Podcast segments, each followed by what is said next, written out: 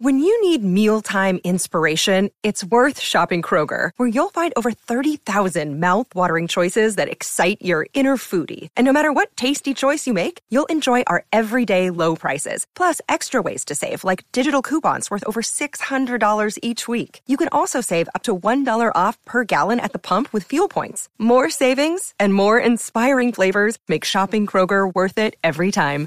Kroger, fresh for everyone. Fuel restrictions apply. Welcome. You're listening to the Golf Under Par podcast. As the title suggests, on the GUP, we talk about all things relating to golf performance, so you can golf under par. While listening, you'll hear discussion on all facets of golf physical, mental, and whatever else will make you a better golfer. I'm your host, Dr. Jeremy McCullough. I'm a golfer myself, as well as a physical therapist and strength coach. Let's take this journey together to golf under par. Thank you for listening. Now let's dive in. Welcome, everybody, to the Golf Under Par podcast. I'm your host, Dr. Jim Cullen, here with guest Megan Helwig, who's a doctor of physical therapy and also a strength coach. She's also the owner of Primal Strength Physical Therapy, and she's also an instructor for RockTape. Rock Tape has a lot of different tools. We'll kind of get into some of that today uh, as we discuss. Megan, thank you so much for being here and welcome to the show. Thank you, Jeremy. So I, I always start with asking everybody what got you into golf, whether it's playing or just trading golfers. So mine actually started. My father was a professional golfer. So for 47 plus years, he um, was a head pro at a country club in New Jersey and president of New Jersey PGA. Um, so I kind of was born into it. Um, had the clubs. Uh, it's funny. I'm a lefty for everything but golf. And I joke with my dad. I was like, "So why am I a righty golfer?" He's like, "Well, we didn't have any lefty clubs, so you got righty clubs." Um, so that's where it all started. Um, my grandparents were also members at Baltusrol, and that's where I grew up at the driving range with them. Um, so that it was nice. A few years in um, practicing as a PT, I actually went back and was actually working in the performance center at Baltusrol, um, working with the members there. So it kind of came full circle after growing up there. Um, so that's where it all started. And I actually did play competitively until I was about 18. Um, so I was the one girl on the golf team in high school. Um, and then was hoping to play in college and then ended up um, taking scholarship to play field hockey in college instead. So um, and then now my passion is kind of working with them and trying to get my game um, back to where it used to be. Um, just the consistency is not there right now. Yeah, yeah. So, out of curiosity, I always like to ask uh, athletes that do uh, other sports, how does your field hockey kind of played into your your your golf game? Has it helped? Not helped? Um, well, for me, it might be different for other people. I was a goalie, so totally different um, with it. I mean, I held a stick. Um, I used it a little bit, not in the typical form, but I always I was a I was a forward before becoming goalie. So I think it just you know eye hand coordination um, just a rotational component any kind of i mean when we think about golf it's a rotational movement but most sports too a lot of them are rotational. So a lot of the same concepts apply. Um, you get that carryover. Right, right. That's why I always ask, especially you know, field hockey, hockey, or baseball, those kinds of things, where it's like, hey, you do something very similar. Um, mm-hmm. So I was curious on on the perspective from somebody that's played the sports. I've never played field hockey, so I can't yeah. connect with that. well, field hockey too is um, they don't make so, like a uh, with field hockey. They don't make a lefty stick. So you're playing righty and then you have to flip it. So, I mean, I already played golf righty, so it was easier. Um, there are some people that will flip it the other direction and play just lefty. Um, so it's interesting. Interesting. And so this is down. Yeah, so the field hockey stick is flat on one side but rounded on the other. You can't hit it on the rounded side, so you have to turn it over. Okay. To um, play lefty. I don't think I realized. I thought it was flat on both sides, kind of hockey stick, but yeah, you can't touch the backside. It's a that's a penalty. Huh. So learn something new. Same. That's not a sport I'm very familiar with. very cool.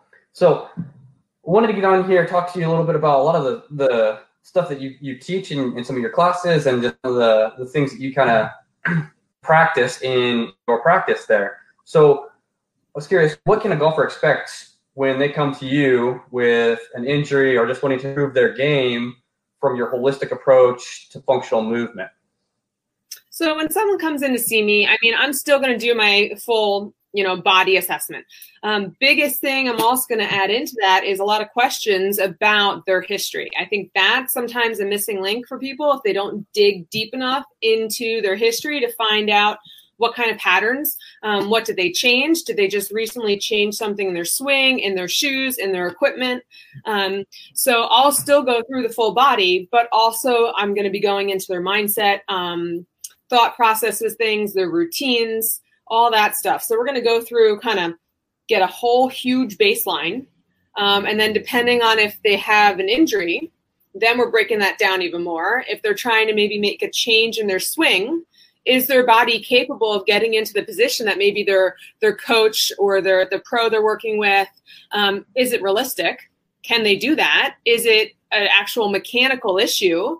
Or is it maybe just a brain coordination issue um, and just having to rewire and learn how to get into that position or get the stability um, to create you know whatever changes we're trying to change in a swing um, so we'll go full body approach. We'll go through like SFMA, go through, you know, top tier screen, um, get them on the table, go through a bunch of muscle testing, see how everything's moving or not moving.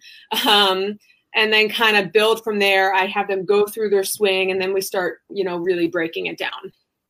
Yeah, yeah. So for those that, that are are maybe a little less familiar, the SFMA screen has got a lot of similarities to like the TPI screen and the TPI just taking it specifically towards golfers. Um, but we'll kind of, I think we'll dive more into that here in just a little bit. But so, I guess what what kind of things are you are you looking for then as you kind of dive into some of this movement training that you're you're going through?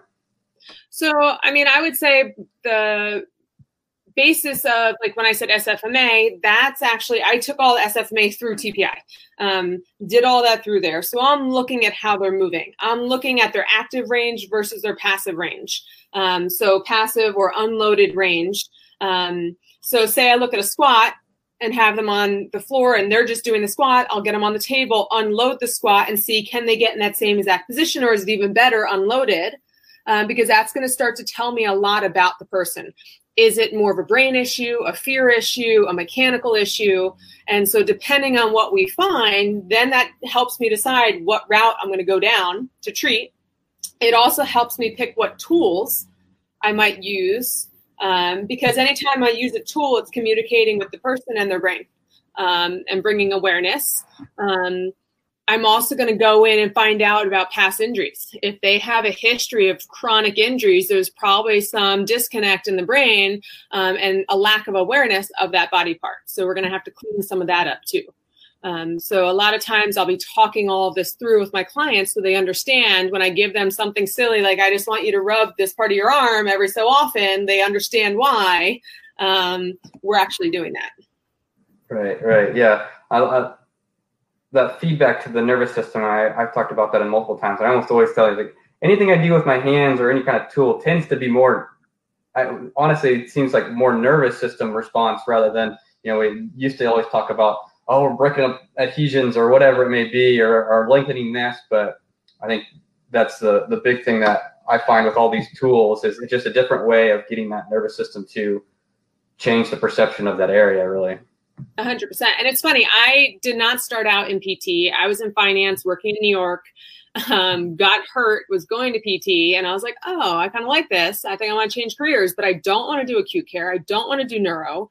Um, I want to just work with my athletes. And then I'm like, as I'm practicing and stuff, I'm like, it's all neuro.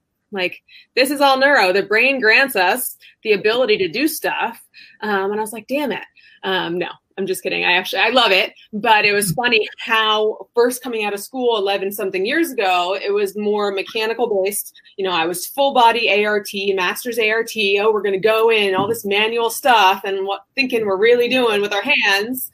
And then as it starts to progress, I realize my I don't have the strength to break up an adhesion. Like, yeah, maybe I can get the tissue to slide and glide better, but it's really the brain decreasing tone um, or getting the body to respond better So it's been an interesting evolution of just even my practice over the 11 years of how it's changed and how, you know, I wish I could go back. Like certain clients come to mind. I'm like, oh, I wish I treat, treated them how I do now, but it's a growing process. Like what we learn in school, I feel like it's just not to kill someone and to stay safe. And then everything else we do, it's all those continuing ed courses we take over the years. Yeah, do know first, right? Um, and bringing up the neuro thing and how you didn't want to go into that.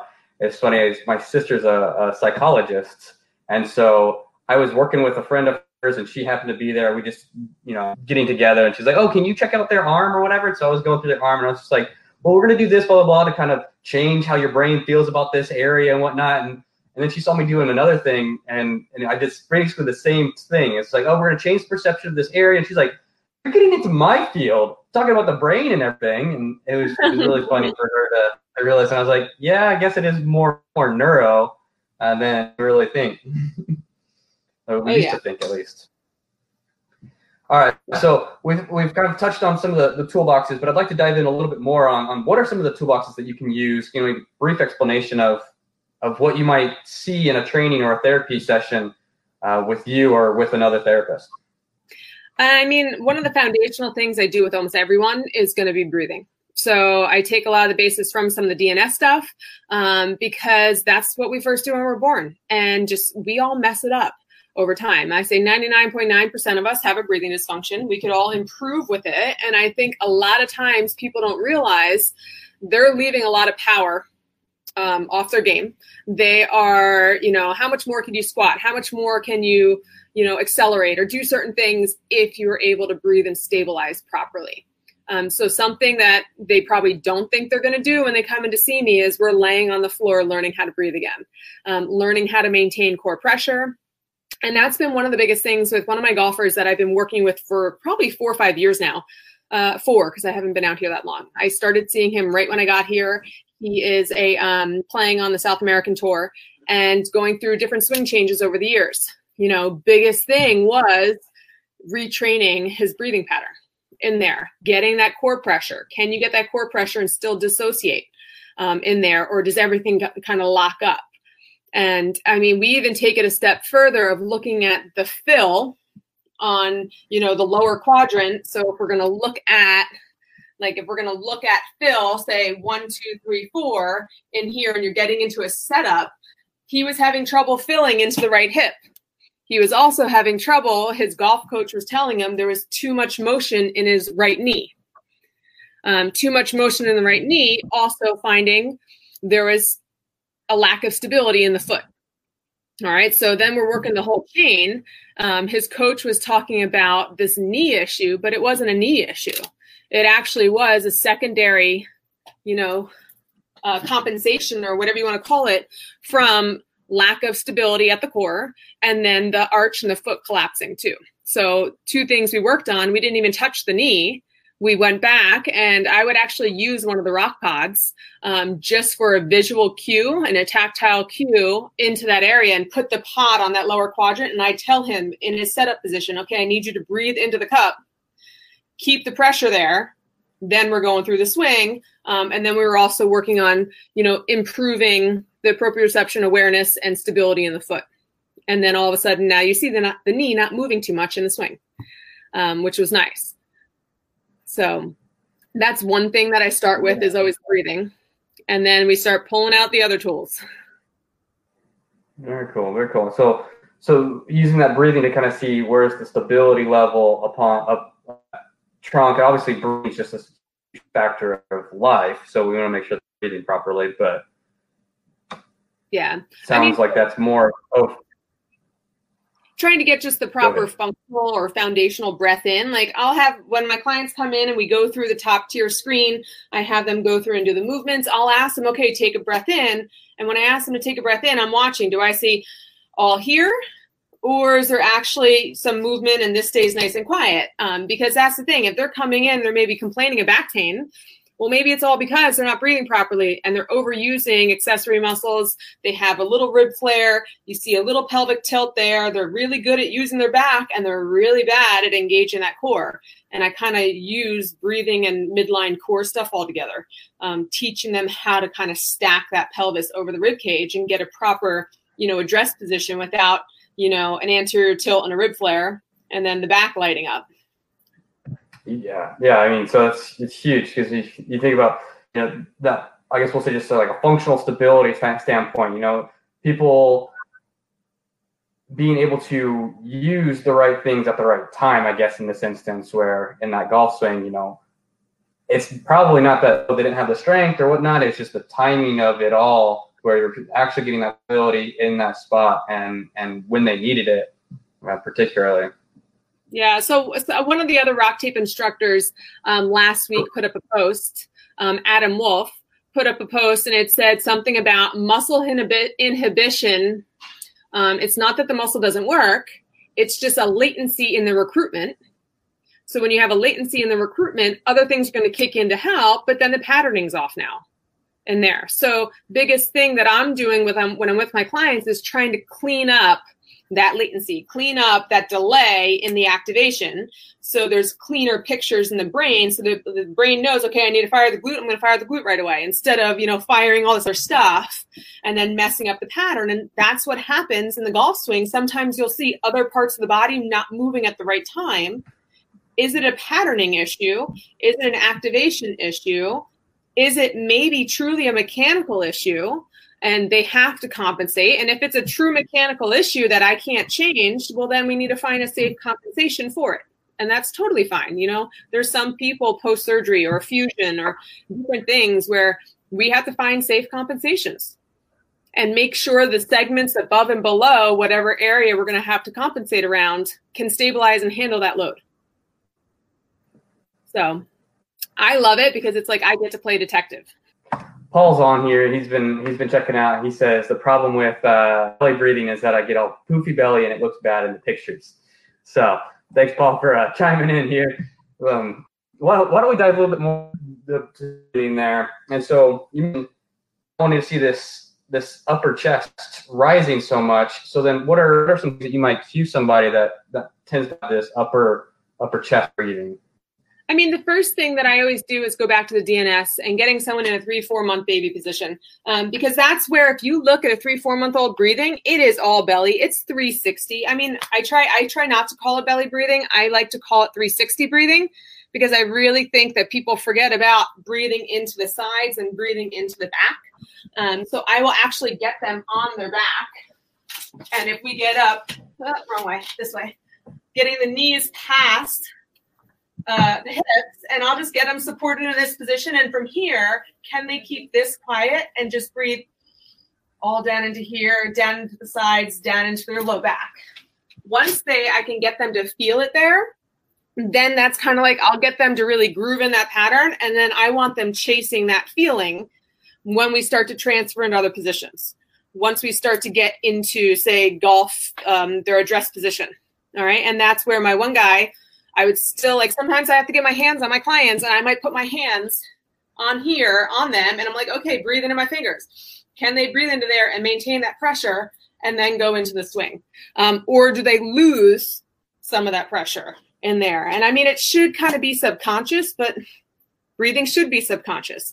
To change it though, it's we bring it to our consciousness and then from there we have a chance to change it.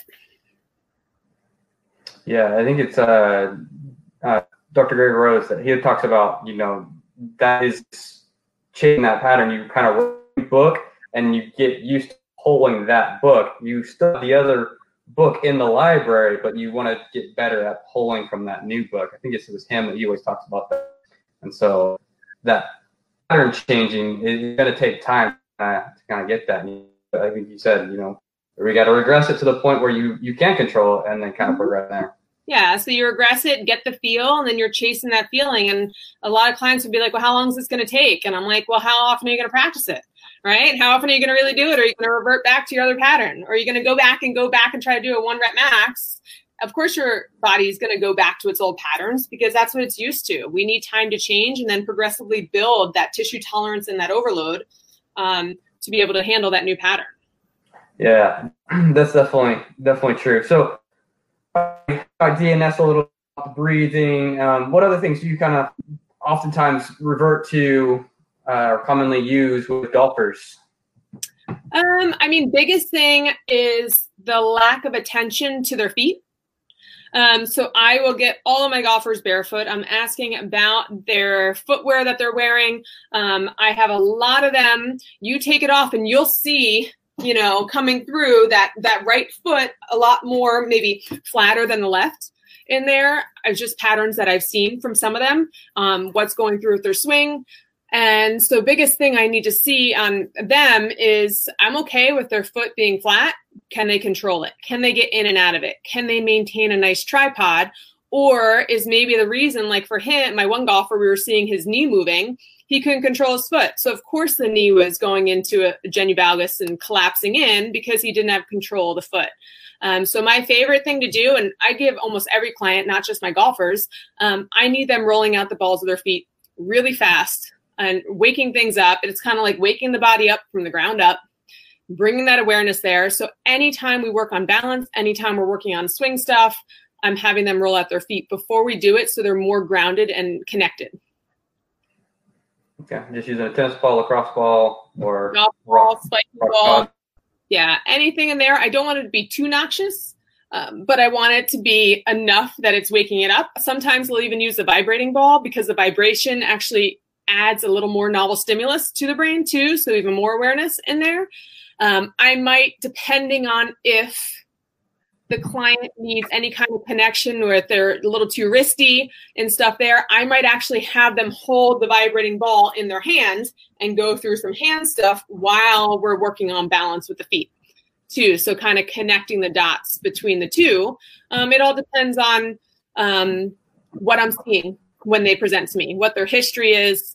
Um, so there's it's it, would be easier if you could cookie cutter it, right? and just give everyone do all these exercises and this is going to change your game. Um, but it all depends on their journey and what it took for them to get to me too. You know, they might all present with the same symptoms, but they all could have had a different experience in how they presented. Yeah, I think a hard thing for a lot of people to, to come to, to grasp is, you know, while there's very basic generic exercises that or you know drill whatever it may be that may be beneficial for people and in general but it's okay is this what you need? Is this targeting your issues or or whatnot? And i think that has a lot of times is why that assessment support like you you earlier and everything that you kind of look through and and at. And so yeah probably a majority of people that come on here that, comes up. Go find somebody that you can get a good assessment, whether it's from a chiropractor, a physical therapist, a strength coach, um, somebody that can give you a good assessment and give you a good feedback on what it is you need. Yeah. I mean, the biggest thing is like two people come in and maybe they have hamstring pain or hip pain or something. Like they go to tee up the ball, they go to pick up the ball out of the cup. Um, that is is it a true mobility issue? Because I'm going to give someone different exercises if it's a true mobility issue. If it's a secondary tightness from a stability issue and the body protecting itself, it needs totally different exercises.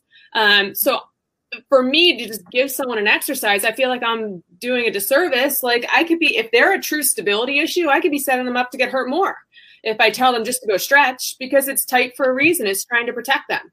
Um, so sometimes people get a little frustrated when I'm like, well, come in for an assessment and I can give you some stuff. Um, like yesterday, I went and got my clubs regripped and I went to tip the guy and he's like, no, I can't take it. I'm like, okay. He's like, I follow you on Instagram. Can you just help me get more ankle range of motion and hip range of motion? Like that will be my tip. And I want to be like, well, that's a lot more work than um, just I can give you two exercises. I can give you two links to like two things, but I don't know what your true underlying issue is. Like ankle and hip should be mobile, but is it due to maybe some stability issues above or below or anywhere else? Um, is it maybe your bony formation and the way your body is? Like you're going to be lacking maybe one or the other. Who knows? So, like you said, it's like you can't just give them a cookie cutter exercise. I mean, I will give them try these. If it doesn't change, then come in. We need to dig deeper. Yeah, yeah. I think I came across a research article and it was showing the effectiveness of uh, prescribing exercises without an assessment, and it was like not effective at all. And it was really interesting. I wish I could remember where I where I saw that, but I'll have to dig for that. But well, let's go ahead and go into the wrap up questions here um, to make sure that we're not using up too much of your time here. So, what is your golf memory? Hmm. I mean, other than not playing when I was a kid, just being so excited to be at the range back in the day when you actually had to put tokens in at this one country club and like get the balls for my grandma. Um, that one. And then also probably it was what year was it? What year was the PGA championship at Baltusrol. And I think there was a thunderstorm. And so I took cover in like one of the lightning sheds and I turned around and it was actually my grandfather's um, it was in his honor or whatever memory. Um, I look over and it was like my grandpa's name was on the board right there while we were at the PGA championship. Um, so it was like kind of all my worlds kind of collided right there. Um, and then probably the other playing memory was probably high school county championships. Um, every the, my junior and senior year, it, it, went down to a playoff with the same girl um, both years, and I ended up winning in a playoff. And then she thanked me because she, was, she had one more year left. She's like, "Thank you, I have one more year that you're not going to be around because you're graduating." Um, but those are probably some of my best memories. What is your exercise or drill to improve your personal? So, like I said, for me, I'm more of a stability issue. So, for me, um, getting control of my core and midline. Being an ex gymnast, I love to be a little more anterior tilted, um, and it's just done so much damage over the years. Um, so for me, I'm doing a lot of breathing, crawling. Um, so those are probably my two go to every day. Getting on my back, doing some core breathing work, turning over, crawling with a stacked um, pelvis over my trunk. And that's something that I still have to think about in my um, golf game. So when I address the ball, I actually will do a little tilt under because I know I'm usually a little anterior bias. Um, and I actually breathe into my pelvis right before um, I'm about to swing. So those two kind of carry over um, into my game. And if I I was playing with it yesterday on the range, like if I really take a bigger, lower breath and get a little more pressure, I was hitting it straighter. And that was the only thing I was changing in there. Um, so it was fun to play around with breathing, even just with hitting the ball, because I'm not as consistent as I used to be. Um, I can hit it far. I just can't guarantee you where it's going to go right now. Um, but that's just because I haven't been playing as much and I need to get that feel back. So again, breathing important. I know. I was uh, like, I didn't think about that all my clients 10 years ago, but it's something like I do with everyone now because um, there's so much bang for your buck. You can change so much stuff. You can get out of pain. So many other issues can all be linked back to breathing. Yeah, yeah. I just had a person today, and uh, a lot of discomfort, neck and and an upper body from a car accident. This is my part-time job, and just a little bit of breathing. And by the end of the session, she's like, "Yeah, I'm feeling a ton better, and not like guarded and tensed up." So, just some breathing helped her a lot. Oh yeah. I mean our body and our brain will think we're safe if we do it properly. If we're over over breathing, hyperventilating, like our body thinks it's in fight or flight mode and it's just gonna go into protective mode. Um, so things just don't move well and we don't feel well. And some people don't realize our thoughts and our breathing can change a lot. What is one takeaway you would like the listeners to apply this week? Well, I guess staying on the breathing concept, like how often have you guys ever thought about your breathing? Like if you were to look down and put one hand on your belly, one hand on your chest, and you take a breath, what moves first? Right? If your chest moved first, uh, you got some work to do. Um, if you had your hands here and there was no lateral movement, you have some work to do. Um, I think most of us all could benefit from taking a second to uh, learn your breathing and reconnect with our breath in there. Um, I actually it's hard to see on my website. I'm going to change it. But when you first go to my website, um, if you go ahead into and put in your email address, on the top there, it actually links you to my foundational breathing video um, on there. So people can kind of check that out. And it just kind of goes through what you should look for when you're breathing, which we have to do all day. So, all right. Uh, that was a question that was asked. What's the best place to learn more about breathing? And we can get that tagged in the, the show notes so that people can get to that. Perfect. All right. Last one here. Can you give me a one or two people that I should get on the podcast? I mean, someone that comes to mind that I'm actually going to have dinner with this week is Janet Alexander. Um, she is a trainer here in San Diego and works with a lot of the LPGA girls. And she really dives into, I mean, she works with um, Major League Baseball. She works with a ton of athletes. But biggest thing is um, maybe something that you haven't gotten into on the show is how women should look at their training or golfers with their training according to their menstrual cycle. Um, so for all of her LPGA girls, she has two different training cycles, and depending on where they are in their cycle, they tra- change their training. Um, so it's an interesting concept that's going to be different for women than men because of our hormones and because of our cycle. Um, so she speaks. She's on the advisory board for TPI, um, and an amazing athlete herself, an endurance athlete. But it's something that you know maybe we don't think about. Like, where are you at in your cycle? That's going to affect how you feel, how you play um, for women. So I will get you all her information. Very interesting. Yeah, be perfect. Did you have any somebody else, or that, that you guys together? That that sounds pretty good. I think that's a good one. If I get another one, I'll have I'll have to shoot it over to you. But she comes to mind right away um, because that's something that people don't think about. And it should be it should be all like I, I ask all of my athletes and I ask all my female clients where they are in their cycle when they come see me um, because that could be why they're presenting with certain things too. Well, thank you so much, Megan. Before we actually close up, tell us a little bit where we can follow your work or support you. So, if you guys are on Instagram, it's Primal Strength Doc. Um, if you're not on Instagram, I am on Facebook, and it's Megan Helwig or Primal Strength Physical Therapy. And then my website, um, which you can contact me through there, it's primalstrengthpt.com. Again, thank you so much for that for coming on. That's it for this episode of the Golf Under Par podcast. We'll have Megan's information in the show notes, along with the link to a little bit more breathing, which we talked a lot about today. And appreciate Megan for for coming on here, and for all of you guys that are listening and watching. Remember, keep it simple and be consistent, and that's going to lead to greatness. Hey guys, if you enjoyed this content please give us a five star rating on iTunes so that we can get this in front of more people. Thank you. Do you want to take your fitness to the next level?